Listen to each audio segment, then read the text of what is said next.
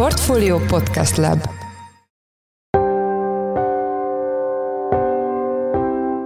Mindenkit üdvözlünk, ez a Portfolio Checklist szeptember 20-án szerdán. A mai műsor első részében azzal foglalkozunk, hogy milyen tényezők befolyásolják jelenleg a régiós banki részvények értékét, köztük az elmúlt időszakban nagy rallit bemutató OTP-vel és a régiótól igencsak elszakadó Raiffeisennel. A részvényárfolyamban azt gondolom, hogy az van, hogy akkor Oroszországot azt így el kell hagyniuk, vagy akkor a számoljuk nullán, elvégre a profit, ami megtermelődik ott, azt nem tudják effektíve hazahozni Ausztriába.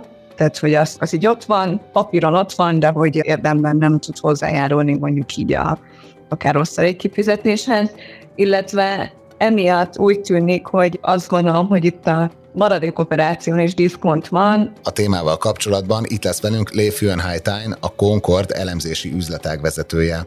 Mai adásunk második részében is maradunk a tőkepiacoknál. Az elmúlt időszakban óriási emelkedést bemutató Magyar Telekomról beszélünk Fekete beatrix a portfólió részvényelemzőjével. Én Forrás Dávid vagyok, a Portfólió podcast szerkesztője, ez pedig a checklist szeptember 20-án. Egy rövid szünet, és jövünk vissza.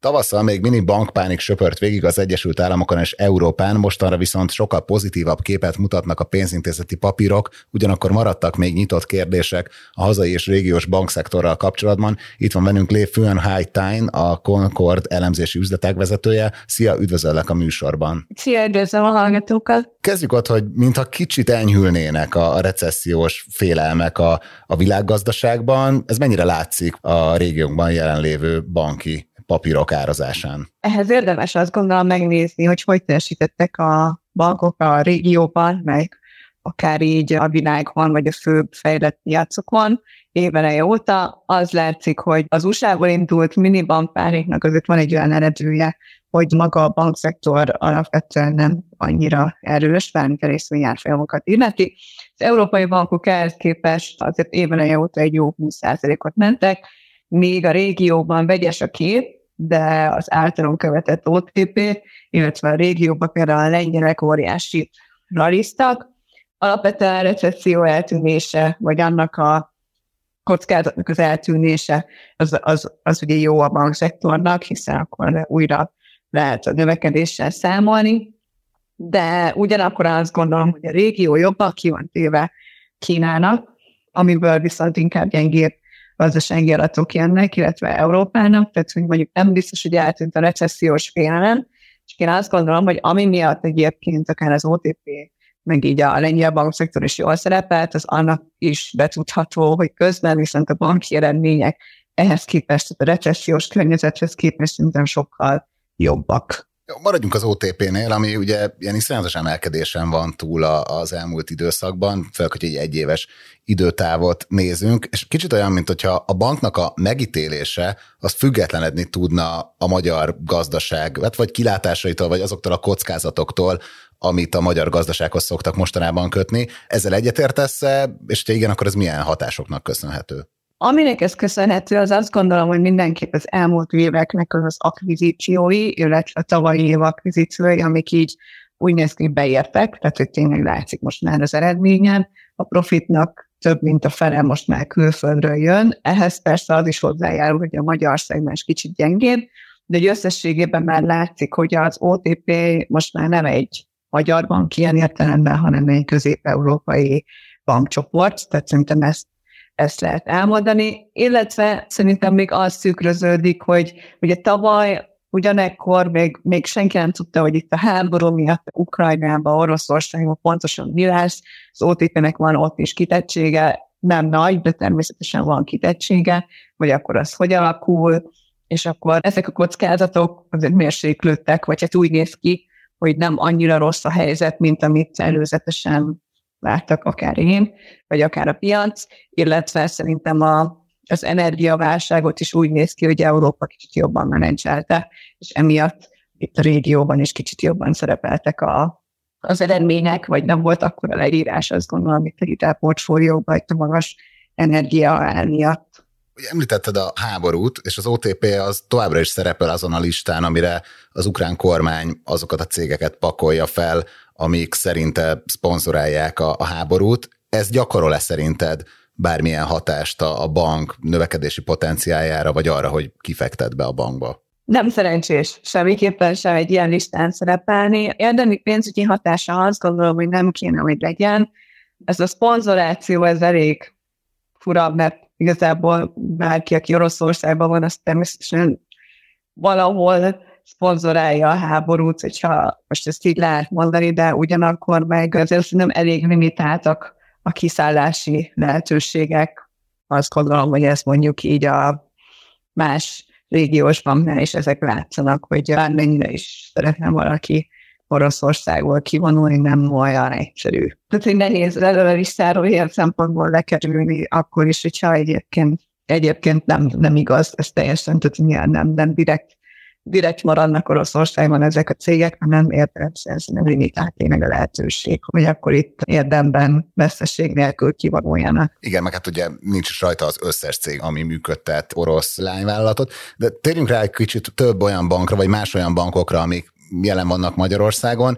Ugye itt az Erste, a KNT tulajdonosa, a KBC, illetve az Unicredit is jelentős árfolyamelkedésen van túl az elmúlt egy évben. A Raiffeisen viszont mintha egy kicsit elválna a régiótól, vagy kilógna a sorból. Ez még mindig a pénzintézet orosz kitettségének köszönhető? Hát, hogyha röviden el akarnám beleszólni, akkor igen. Ugye a Raiffeisen bejelentette februárban, amikor volt egy évértékelés, hogy akkor ők szeretnék az orosz lányvállalatot vagy kiszervezni, vagy eladni, tehát hogy ők, ők igyekeznek, hogy náluk nagyon nagy súlya van a portfólióban az orosz leánybank, azt kell tudni, hogy bár ez kockázatnak tűnt 22-ben, végül kiderült, hogy óriás, óriás nyereséget tudott a bank, szerintem két milliárd eurót tudott összesen, ha minden igaz, Oroszországba termelni. Ezt nem tudta kihozni, tehát ugye ez, ez ott van benne, de nyilván emiatt sok kérdést kapott, hogy akkor itt miből is van a nyereség, meg hogy van, akkor kiderült ugye, hogy, a,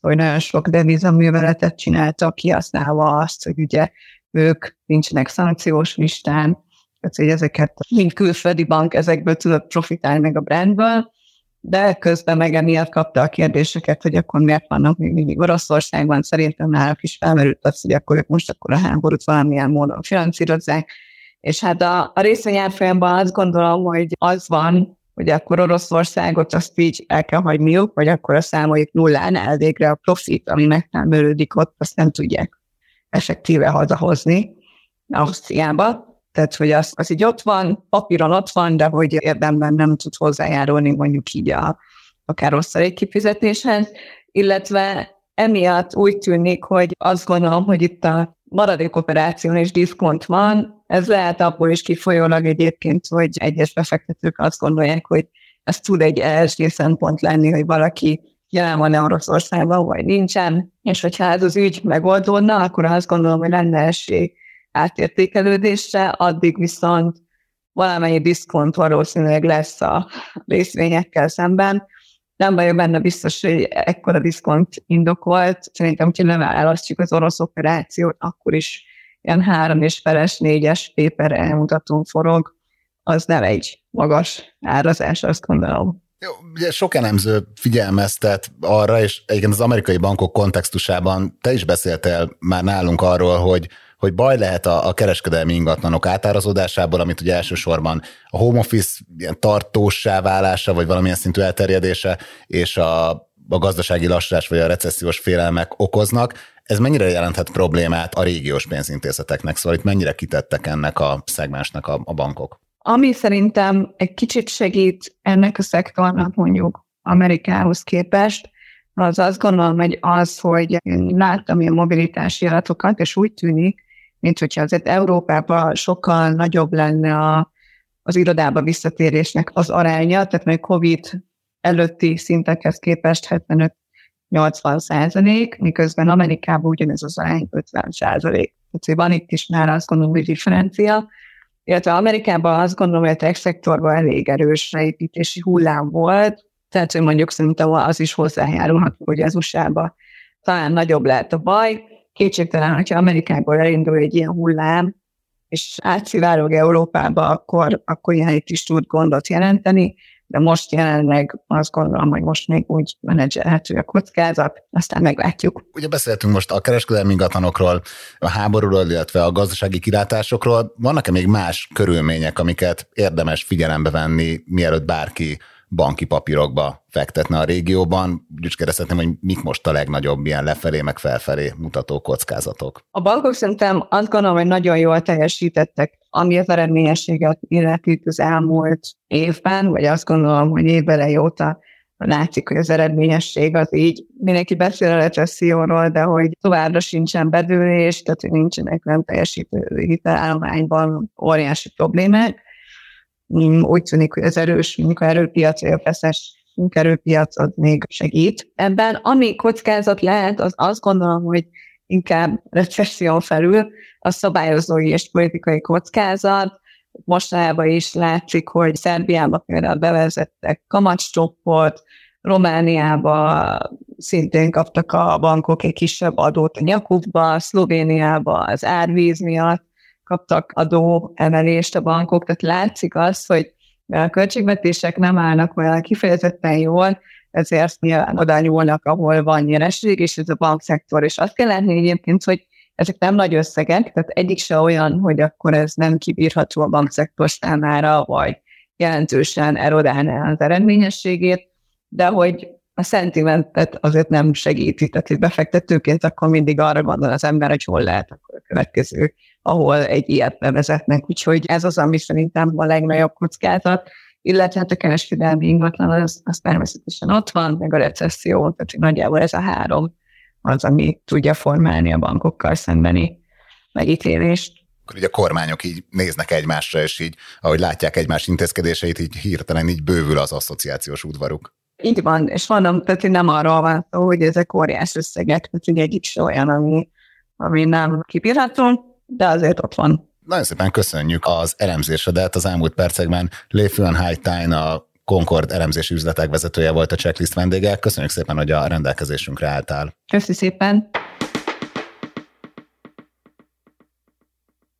Látványos feltámadás mutat a Magyar Telekom részvénye tavaly ősz óta, és a napokban ismét lendületet kapott a papírára, miután Orbán Viktor miniszterelnök a cégcsoport vezetőit fogadta a témával kapcsolatban. Itt van velünk Fekete Beatrix, a portfólió részvényelemzője. Szia, üdvözöllek a műsorban. Szia, köszöntöm a hallgatókat is. Szóval kezdjük ott egy kicsit visszatekintéssel, mert viszonylag régen beszéltünk a Magyar Telekomról abból a szempontból, hogy valami izgalmas történne a részvényárfolyammal, és hát ugye 2010 és 14 között gyakorlatilag meredeken esett a papírár folyama, egy 850 forintos csúcsról 300 forint alá, utána 14 és 23 között volt egy ilyen, hát volt 500 forintnál is a papír, de végül ugye tavaly megint beköszönt 300 forint alá, ott viszont, mint hogyha megbokorosodott volna tavaly összel a, a, az árfolyam, de akkor még beszéljünk arról, hogy hát milyen tényezők tépázták a, a papír vonzó erejét így a 2010 és 22 közötti bő 10 éves időszakban. Hát azt kell mondjam, nem véletlen, hogy nem beszéltünk olyan sokat az elmúlt tíz évben a Magyar Telekomról. Nem volt igazán izgalmas részvény befektetői szemmel nézve éveken keresztül egy kvázi halott papír volt, a többi blue chiphez képest gyakorlatilag elenyésző volt a forgalma a magyar tőzsdén, az árfolyam pedig nem igazán ment sehova, és bizony azért voltak jobb sztorik a tőzsdén, mint a távközlés, és ugye a Magyar Telekom az alapvetően egy osztalékpapír lenne, amit jellemzően osztalékért vesznek a befektetők, viszont ebben sem volt túl kiemelkedő a cég, 2013-14-ben például nem is fizetett osztalékot, ezt követően pedig évente részvényenként olyan 15-25 forintot fizetett, ami azért nem volt elég vonzó befektetőknek, Emiatt egyébként sok kritikát is kapott a vállalat, hogy eredmény arányosan jóval magasabb osztalékot kellene fizetnie, de ezt egészen tavalyig nem lépte meg. Mi történt tavaly? Az árfolyam feltámadása tavaly ősszel indult, akkor egyébként nagyjából 9 éves mélyponton volt az árfolyam, nagyjából olyan 280 forint körüli szinteken mozgott, ehhez képest mostanára ugye 520 forint a részvény, és csak idén több mint 50%-ot ment a papír, amivel nem csak a legjobban teljesítő magyar blue chip, de az európai távközlési cégek között is a legjobban teljesítő részvény volt. Az egyik kiváltó az volt tavaly ősztel, hogy a menedzsment elfogadott egy új részvényesi készpénz visszajuttatási programot néhány kis részvényes nyomására. Kezdődött az egész sztori. Ennek értelmében most már az adózott eredmény 60 kötője 80 át fizeti ki a részvényeseknek minden évben egészen 2024-ig a Telekom ami azt jelenti, hogy a tavalyi év után 31 forintos osztalékot fizetett részvényenként, ami az előző évhez egy jelentős növekedés, hiszen több mint a duplája mint egy évvel korábban. Ezt pozitívan fogadták a befektetők, illetve az egész új részvényesi készpénz visszaítási program az osztalék kilátásokra is igen pozitív hatással volt. Emellett a cégnél még van saját részvény visszavásárlási program is, ami szintén az árfolyam emelkedést támogatja.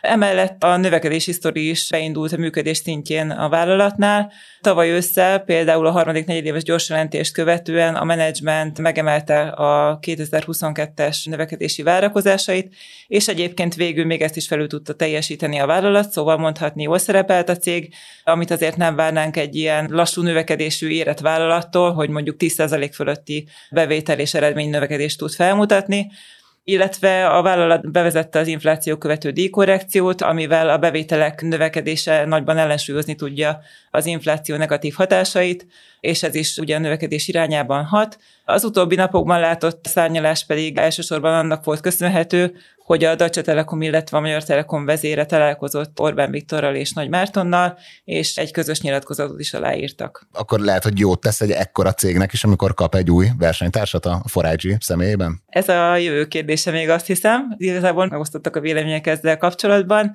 Ugye a Telekom maga azt nyilatkozta, hogy ők nem tartanak semmitől, de azért kérdéses, hogy így a piaci verseny erősödése milyen irányba mozdul el, akár a szolgáltatásokat, akár az árakat tekintjük, így hogy gyakorlatilag egy Telekom méretű vállalattal nőtte már ki magát már a 4 Jó, akkor térjünk vissza ezt a találkozóhoz, ahol ugye a miniszterelnök és a gazdaságfejlesztési miniszter fogadta a Deutsche Telekom vezérigazgatóját, Timoteus Höttgeszt és Rékasi Tibort, a, a Magyar Telekom vezérigazgatóját. Miről állapodtak meg a, a találkozón? A találkozónak két igazán fontos pontja volt. Az egyik, hogy a Telekom ígéretet tett arra, hogy a következő négy évben 123 milliárd forintot fordítanak Magyarországon hálózatfejlesztésre, mind a mobil, mind pedig a vezetékes hálózat fejlesztésére. Orbán Viktor, illetve a magyar kormány pedig ígéretet tett arra, hogy 2024. januárjától kivezeti a közműadót, amit a távközlési cégeknek kell fizetniük, 2025-től pedig a távközlési pótadó is megszűnik. Ebből egyébként az nem volt meglepetés, hogy a távközlési pótadó megszűnik 2025-től, hiszen eddig is ez volt az ígéret. Az újdonságot a közműadó kivezetése jelentette, ami egyébként szintén nem egy kis tétel, mert csak a Telekom évente mintegy 7 milliárd forintot fizetett be eddig erre a célra. Beszéljünk egy kicsit a, a jövőről. Mit mutat a technikai kép? Hol lehet most a, a Magyar Telekom árfolyama? Ha megnézzük a Telekom árfolyamat, akkor az látszik, hogy egy fontos, historikusan fontos ellenállási szintet tört, tehát az árfolyam 440 forintnál, ami föl igazából az elmúlt tíz évben nem nagyon tudott menni a papír, és ehhez képest is már több mint 22%-ot emelkedett máig a részvény. Most egyébként ezen az 520 forint körüli szinteken kicsit túlvetnek tűnik már a részvény különböző mutatók alapján, de úgy tűnik, hogy a trend az erős, és akár egy korrekciót érdemes lehet kihasználni vételre, esetleg az 500 forint körüli szinteket lesz érdemes figyelni, mint egy lélektanilag fontos határt a Telekomnál. És hogyha más telkó cégek árazásához viszonyítjuk a Magyar Telekomot, akkor, akkor mit látunk? Az európai távközlési cégekhez képest kifejezetten olcsónak tűnnek most a Telekom részvényei.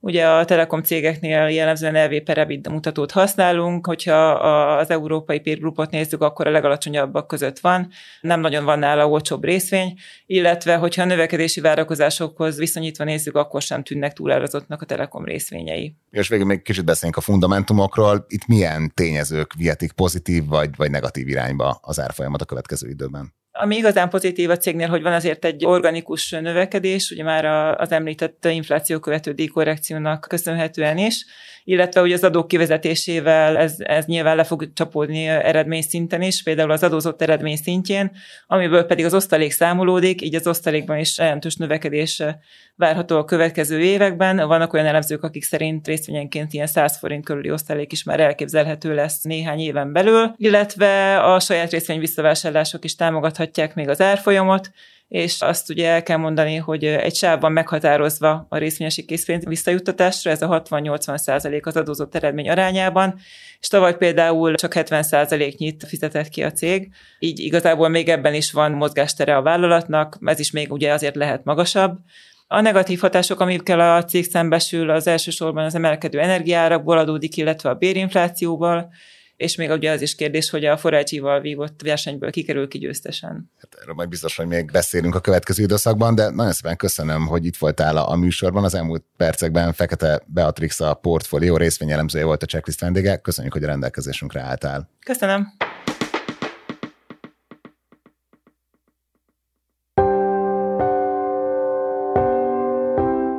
Ez volt már a Checklist, a Portfolio munkanapokon megjelenő podcastje. Ha tetszett az adás, iratkozz fel a Checklist podcast csatornájára bárhol, ahol podcasteket hallgatsz a neten. A mai adás elkészítésében részt vett Bánhidi Bálint, a szerkesztő pedig én, Forrás Dávid voltam.